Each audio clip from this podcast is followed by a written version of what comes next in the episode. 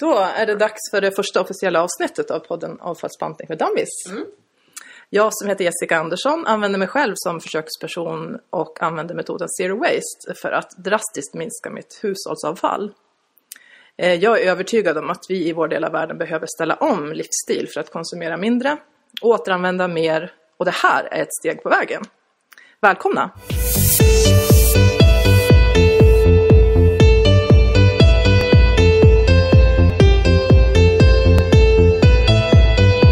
Det är hållbarhetsmagasinet Gröna Draken som sponsrar just det här avsnittet av Avfallsbantning för Dammis. Gröna Draken delas ut till alla hushåll i Västmanland och Heby kommun och drivs av förbundet Agenda tjugo trettio som tidigare hette förbundet Agenda tjugoett. En av alla de organisationer och företag som finansierar förbundet Agenda tjugo trettio är Vafab Miljö. Och därför så kändes det lämpligt att inleda mina poddar med en gäst från just Vafab. Senare kommer ni att eh, få gäster ifrån lite andra olika håll. Det kommer komma ungefär eh, minst fyra poddar i alla fall. Förhoppningsvis kommer det fler. Men fyra av poddarna kommer att eh, sponsras av Gröna Draken. Idag är det alltså Vafab Miljö. Och jag säger välkommen till Natalie Lindqvist, miljöinformatör som också driver Instagram. Instagramkontot Miljömedveten, ett av de mest tongivande lokala Instagramkontona med klimat- och miljöprofil kan man säga. Hej Natalie! Hej! Vilka fina ord här! Wow, tack så mycket!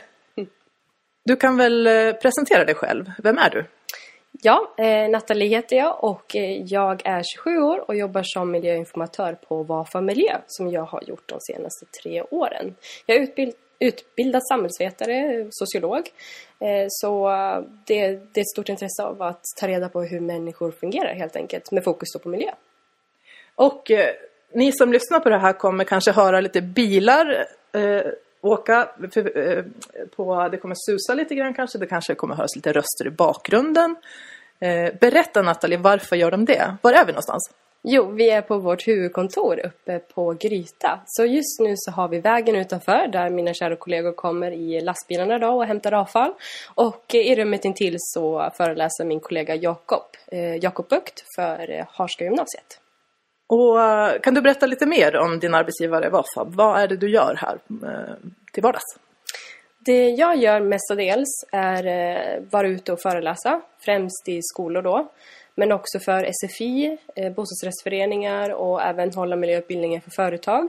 Och eftersom att Vafab Miljö är ett kommunalförbund ägs av tolv kommuner så är det i tolv kommuner som vi då är ute och föreläser i. Jag, Jakob och vår kollega Kaida. Så vi är tre stycken miljöinformatörer och det är det vi mestadels gör. Men sen också ansvarar jag för sociala medier och lite omvärldsbevakning och så. Vad tycker du är roligast med ditt jobb? Det roligaste är att träffa barn. Men också att se hur deras intresse för miljö växer och se hur pålastade de är. Det värmer väldigt mycket i hjärtat när man har varit ute i ett klassrum och man, liksom, man förbereder ju sig på att de ska inte veta så mycket. Man måste ju utgå från grunden. Men när de överträffar ens förväntningar, det, det, det är typ det bästa.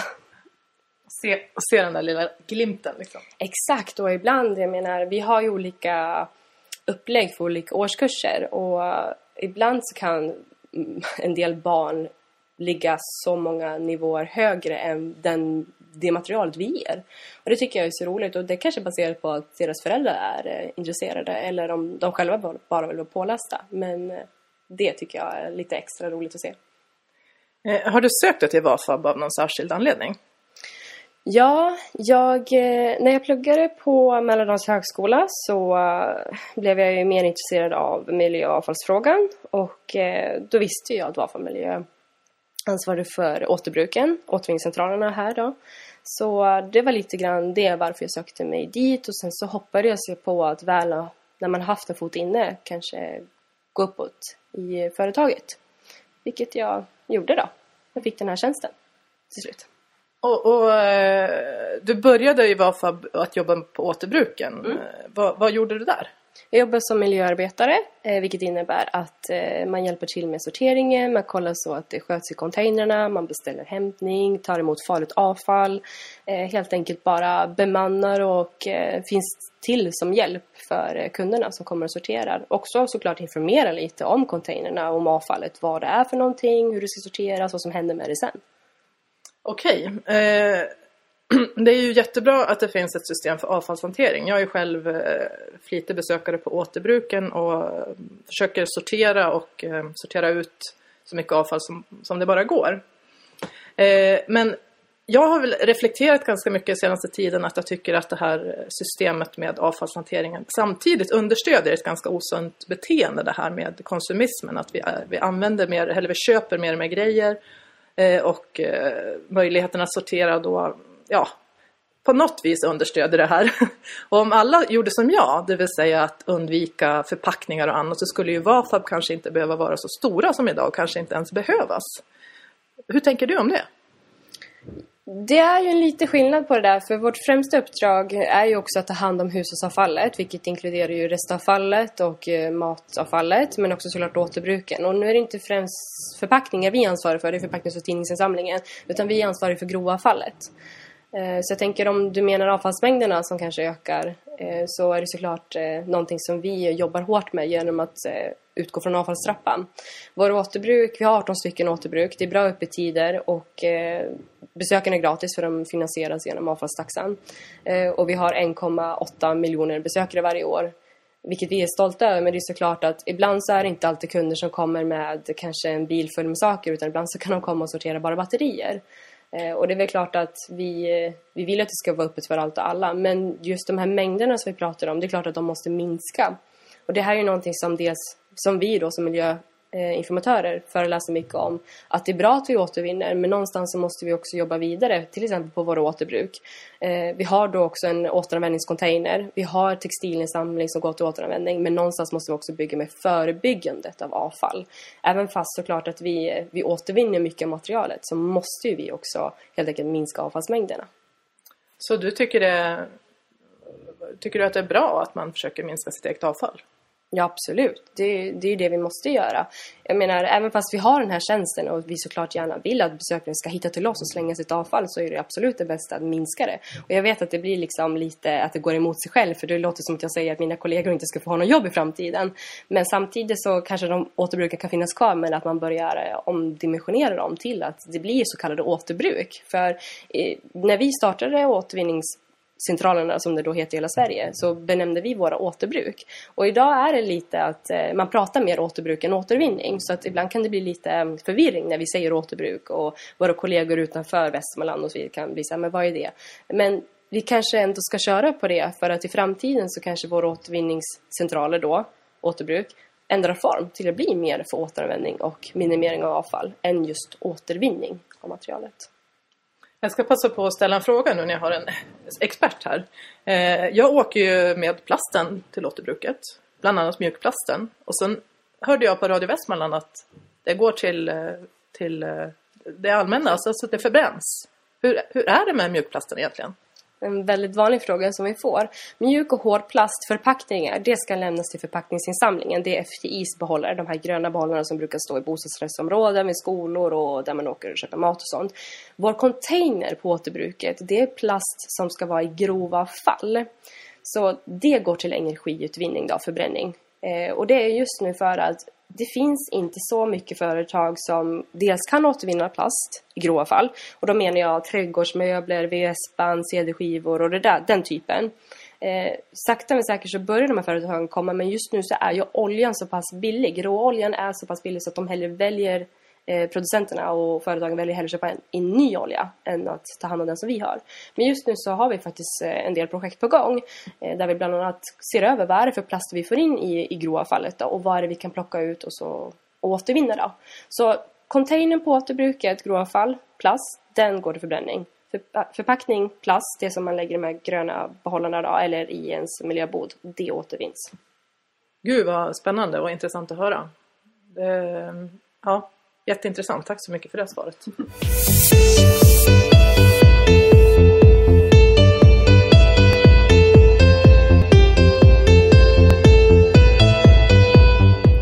Jag kallar ju mitt projekt för avfallsbantning för dummies, som jag kör nu det här året. Därför att jag är en helt vanlig konsument och jag vill inte lägga ribban för högt. Eh, utan jag försöker i liten skala att förändra så mycket det går. Eh, och du kan läsa mer om det här, om det här eh, projektet nu som jag kör på min blogg som heter avfallsbantning punkt se för tips och tricks eh, på ämnet eh, Zero Waste. Det här poddavsnittet är sponsrat av hållbarhetsmagasinet Gröna Draken som drivs av förbundet Agenda tjugo trettio. Och Agenda tjugo trettio står för F N:s mål för hållbar utveckling. Både ekologisk, ekonomisk och social hållbarhet. Gröna Draken landar i alla västmanländska brevlådor fyra gånger per år. Så håll utkik efter det. Där finns det mycket matnyttig läsning om hållbarhet.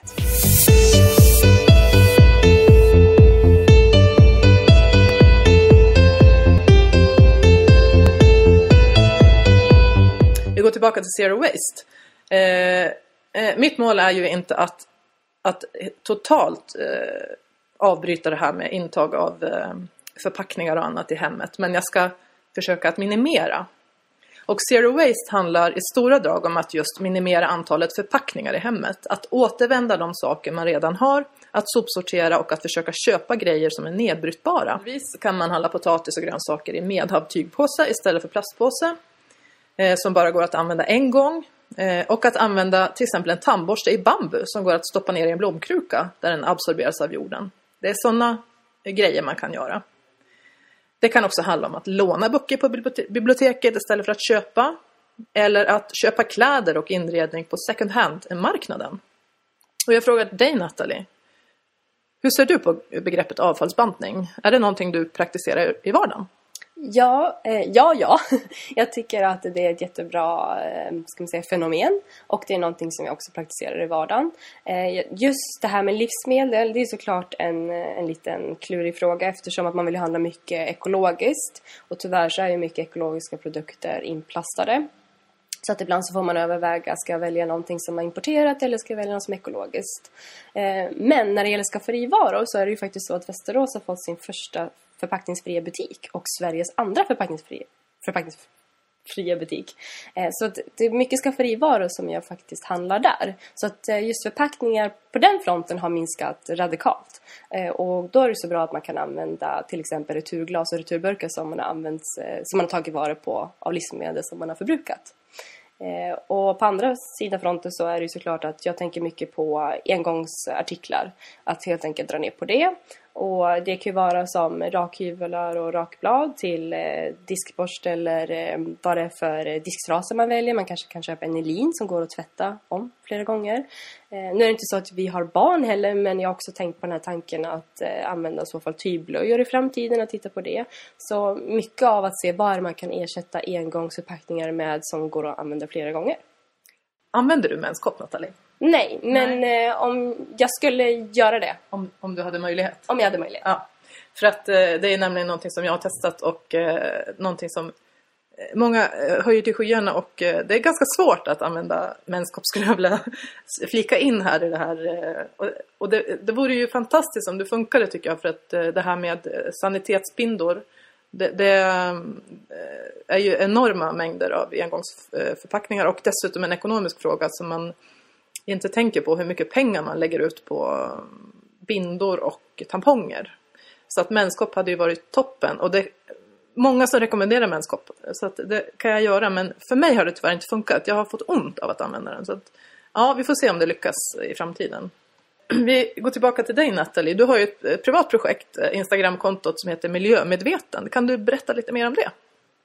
Ja, det är ju så att jag är en väldigt engagerad själ i mig själv och även fast jag får praktisera väldigt mycket och ge utlopp för mitt engagemang i mitt jobb så kunde jag känna ibland när jag, kunde, när jag kom hem på kvällarna att det, jag hade liksom mitt engagemang uppe. Det, det hade inte gått ner efter föreläsningarna.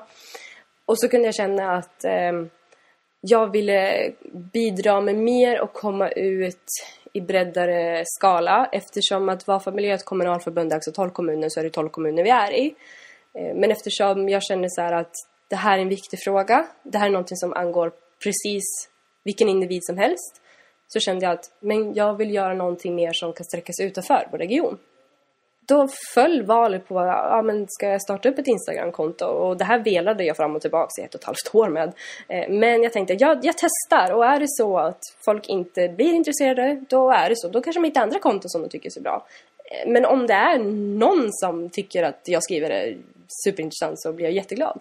Och vad lägger du upp för grejer på det? Eller vad, vad tipsar du om? Och kan du berätta lite mer om innehållet? Det är, det är en liten blandad kompott. Mestadels är det väl ja, hur man kan leva mer miljömedvetet i sin vardag. Och det är allt ifrån att minska engångsartiklarna till att eh, ta med sig sina tygpåsar. Till att eh, välja bättre kattströ. Till exempel kattströ, kattsand gjort av bettoritlera, en riktig klimatbo. Då använder vi cellulosafiber eh, och så vidare. Så jag tipsar mycket om det. Lite avfallsfrågor, återvinningsfakta, lite privata tankar och sånt där. Så att det är en liten blandad kompott. Ett eh, jättebra konto, jag kan verkligen rekommendera alla att följa. Det är praktiska tips och eh, jag följer det med stort intresse själv. Har du alltid varit medveten om det här med klimatmiljö? Eller när och varför dök, dök upp i ditt liv? Nej, det har jag inte. Eh, Man kan säga att när jag var liten så kände jag, jag kände att jag ville förändra världen på något vis. Jag visste inte hur och vad. Men det här intresset för att bry sig om, om världen och naturen och speciellt djuren har alltid funnits med mig. Så att det, det har väl alltid varit, den här omtanken har funnits. Men jag ska inte säga att jag har liksom varit medveten om till exempel flygkonsumtionen. Jag gjorde faktiskt ett inlägg senast igår där jag beskrev hur, hur min flyghistorik har varit. Men jag kan väl säga att själva miljöintresset växte fram där kanske tjugotolv tjugotretton. Lite i samband med ekoboomen när den kom. Och i samband med att jag började studera då på högskola så läste jag miljökurser. Och det växte då helt enkelt, sög åt mig så mycket information som möjligt. Och där kom också intresset av att jobba med miljö.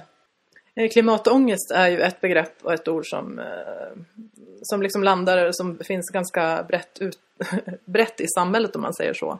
Är det någonting som du känner av själv? Har du klimatångest? Ja, det har jag. Jag, jag visste inte riktigt vad det var till en början. Jag började känna mig mer nedstämd och var mer orolig. Och liksom kände bara ett visst obehag. Och eftersom att jag ändå är en person som gärna slukar information, så började jag inse att det är där också problemet sitter. Att jag tar in all slags information, både det positiva och det negativa. Och någonstans där så började jag inse att men, oj, det är ju det här som också gör att jag mår dåligt. Och för mig så är klimatångest, det är ju som... Ja, men, Det sitter, det sitter liksom i kroppen, det sitter i magen. Och även fast jag själv föreläser om miljö och försöker vara positiv och engagerad, jag, så, så blir jag också ibland eh, nedslagen av tanken av att är det någon idé? Hur mycket tid har vi? Och så vidare. Eh, men för min del så känner jag att det är därför mitt jobb blir ännu viktigare, både till vardags och privat. Men också av att det finns de här kämparna i världen som gör så gott de kan. Jag menar, titta på Greta Thunberg. Ingen trodde väl att när hon skulle sätta sig utanför riksdagen och klimatstrejken den här fredagen att, att det skulle få sånt här genomslag. Och som Greta säger, det finns hopp. Det krävs bara handlingar. Och det håller jag helt med om. Att vi får inte låta den här klimatångesten att helt enkelt slå ner oss. Och låta oss bli, att vi inte gör någonting åt det. Vi måste ju handla nu medan det går. Och det är någonstans där jag också vill få ut allvaret med hur viktigt det är. Jag menar, vi har aldrig stått inför en sån här livskris. Eller ska man säga, en, vår existens hotas.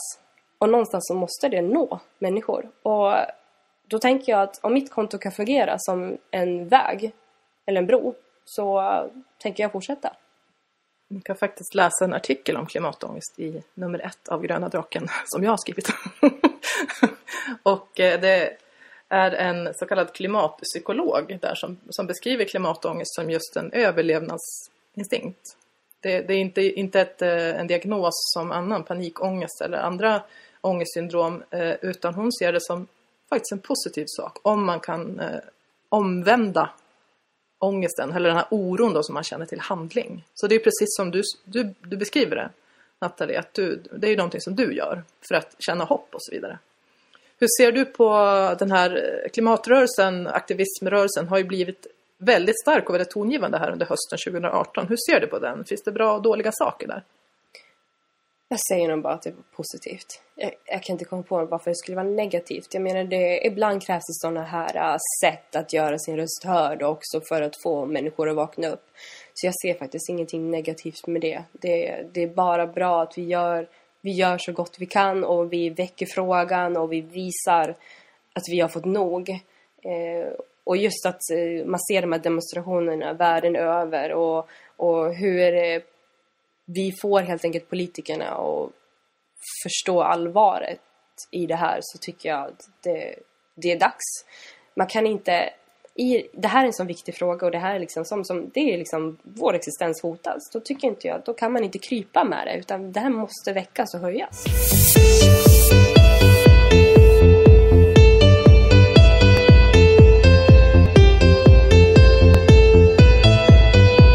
Ge lyssnarna av den här podden fem tips för ett mer hållbart vardagsliv.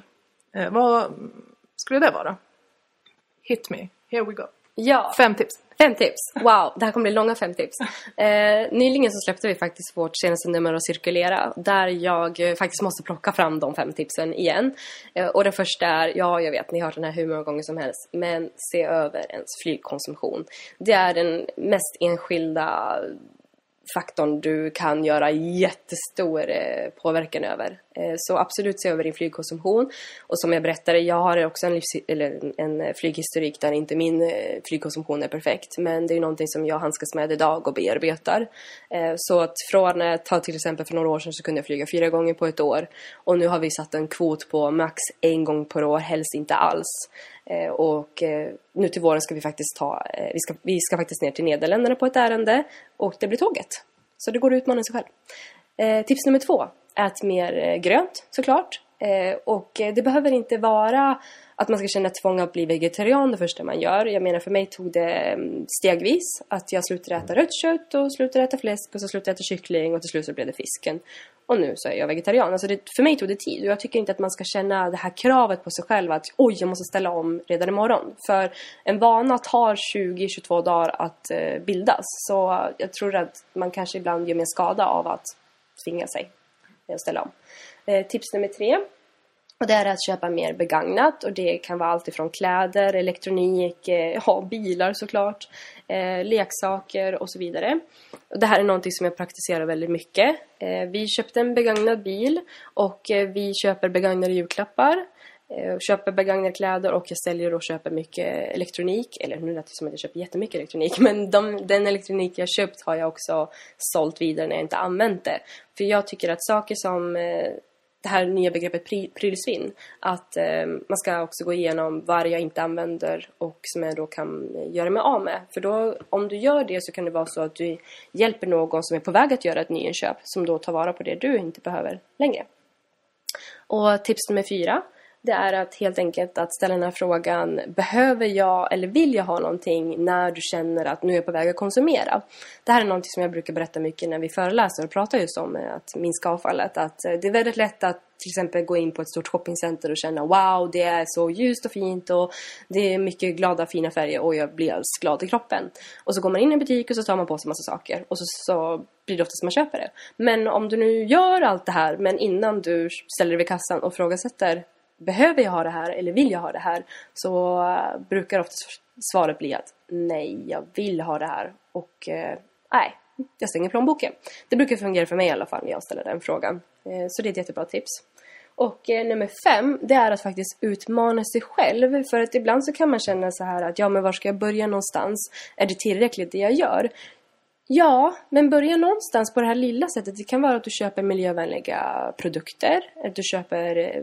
Eko, helt ekologiskt en vecka eller en månad. Att du testar på att eh, låta bilen stå. Eh, eller ta, ta en hemsemester eller en Sverigesemester istället för att åka utomlands. Eh, det kan vara både smått och stort. Så mitt femte tips är helt enkelt utmana dig själv. Och slå inte ner dig själv om du känner oj nej men det här kan inte göra skillnad i det stora. Men det gör det. Och då brukar jag nämna lite sådana här återvinningsfakta för att påvisa hur stor skillnad det faktiskt gör. Och ett av mina favoriter är att om vi skulle samla in alla kapsyler i Sverige under ett helt år så skulle det räcka till att producera tvåtusen tvåhundra nya bilar av det stålet. Och kapsyler, det är ju någonting som man ibland kan tänka att äh, det är så litet, vem kommer sakna den här? Jag slänger den i restavfallet. Men alltså i mängder så, ska det, eller så kommer det göra skillnad. Och det har gjorts liknande jämförelse med plastsugrör. Så en del ifrågasätter, varför ska jag undvika att ta ett plastsugrör? Det är ju bara ett litet jävla plastsugrör. Men alla dessa plastsugrör blir ju en enorm mängd. Om, om alla skulle tänka, det är ju bara, ja, nej men min, jag betyder väl ingenting och mitt lilla val spelar väl ingen roll. Då blir det en enorm, ett hav. Och, och samma, jag kan känna så här att, ja men ska man tänka så när man röstar också, att ja, min röst i riksdagsvalet betyder ja. väl ingenting. Ja, men om alla tänkte så, ja, då skulle det bli en diktatur. Ja, absolut, ja. Nej, men jag håller helt med dig. Det, det finns ju goda exempel som tyder och visar på det. Och någonstans där så har vi också kanske blivit lite nedslagna av ens egen förmåga. Känna att man förminskar sig själv. Men det är som du säger, att i, i vissa sådana enkla fall, och då tar vi ett sugrör som exempel. Ja, men tänk i det stora. Tänk om alla sa att nej, men nu, nu äter jag vegetariskt en vecka. Eller om... Om jättemånga gick ut och sa nej, nu kör vi flygfritt tjugonitton. Jag menar, det gör ju skillnad. Det är bara det att ibland så ser man inte det, men vi vill gärna bevis på det. Och det tycker jag är det svåraste att kommunicera. Att påvisa att ja, men det gör skillnad. Ja, men vi vill se skillnaden. För mig så, jag kan också känna så ibland. Men ibland så känner jag så här, nej, jag tror på att skillnaden finns och görs. Och ibland så kommer ju de här rapporterna. Jag menar, ta nu under, nu senast i december. Så kom det ju artiklar som visade att utlandsresorna hade minskat. Och att in... inte ökat lika mycket som förut. Precis. Så var det väl. Så men, var. men ändå. Exakt. Eh, för det var ju ändå väldigt kall december och så. Eh, men också att inrikesflygen har också minskat i jämförelse med de tidigare åren. Och jag tror att det har någonting med att debatten väcks. Så att jag tror att ibland så får du inte svaret direkt att det du gör gör skillnad. Utan ibland så tar det en tid. Men det kommer. Eh, du är ju aktiv... Eh... på Instagram och har ett, ja, vi nämnde Instagram-kontot Miljömedveten. Finns det några andra konton som du skulle kunna tänka dig att tipsa om? För den som är intresserad av att få lite mer praktiska tips. Ja, ett, det finns ju ett konto som bildades av tre personligheter som heter Klimatklubben. Och där tycker jag att man absolut ska gå med och, och joina, för de har blivit så stora och de, alltså, lite grann är det så att desto större konto, om man ska titta på stora influencers, har ju lite större makt. Och här blir det som att man blir i en klubb och tillsammans så kan man verkligen påverka. Nyligen så gjordes det också att de släppte tillsammans med åttiosex eller åttiosju influencers en artikel i Aftonbladet och Expressen. Så att absolut att gå med där och inspireras och stötta och hjälpa varandra. Eh, sen finns det några konton som jag gillar, och det är ett som heter Avfallsfri. Och hon jobbar, eller praktiserar också mycket avfallsbantning och är väldigt intresserad av avfallsfrågor. Eh, så att jag känner att hon är lite grann som en kollega på Instagram. Och ett annat konto som jag blev inspirerad av och var ett av de första jag började följa heter Minimalistinna. Och eh, det, det, det kontot började jag följa i samband med att jag tittade på en dokumentär på... Eh, som hette minim, Minimalist. Och där någonstans så väckte frågan att hur mycket saker är det vi egentligen behöver. Eh, och eh, hon visar också hur mycket pengar man faktiskt kan få in om att sälja av sakerna som finns i ens hem. Så mycket inspirerande. Mm. Jo, ett konto som jag skulle vilja flika in om, det är ett konto som heter Annas Kemtvätt. Eh, hon eh, har kört Zero Waste i många år och verkligen lyckas. Hon har flera barn också, och det är ju, jag är ju ensamstående och har inga barn, så att för mig är det på något vis lättare att eh, avfallsbanta. Men eh, jag förstår ju att eh, har man barn och det är mer eh, grejer i omlopp, så blir det liksom en tuffare utmaning. Men då kan jag rekommenderar er att gå in på Annas Kemtvätt och kolla hur hon har gjort med blöjor till exempel. Och med, hon bor ju i en storstad också, så att det är mycket, mycket grejer i omlopp och, och svårt. Och, och hon släpper även en bok nu under våren som heter Urban Echo. Med matnyttiga tips, så den kan vi passa på att tipsa om också. Och nu är det så här att vi tänkte, eller jag tänkte att vi skulle avrunda och... Jag tackar dig, Natalie Lindqvist, miljöinformatör på Vafab, för att du var gäst här. Och jag ska påminna om också att det är hållbarhetsmagasinet Gröna Draken som sponsrar det här avsnittet av eh, avfallsbantning för dummies. Gröna Draken drivs av förbundet Agenda tjugo trettio som är finansieras av en mängd organisationer och kommuner som är intresserade av att driva hållbarhetsfrågor kan man säga. Och Vafab Miljö är en av dem. Musiken i det här avsnittet är producerad av en Västerås artist som heter Audio Unico. Och välkommen tillbaka nästa gång till den här podden. Tack. Tack Natalie. Tack.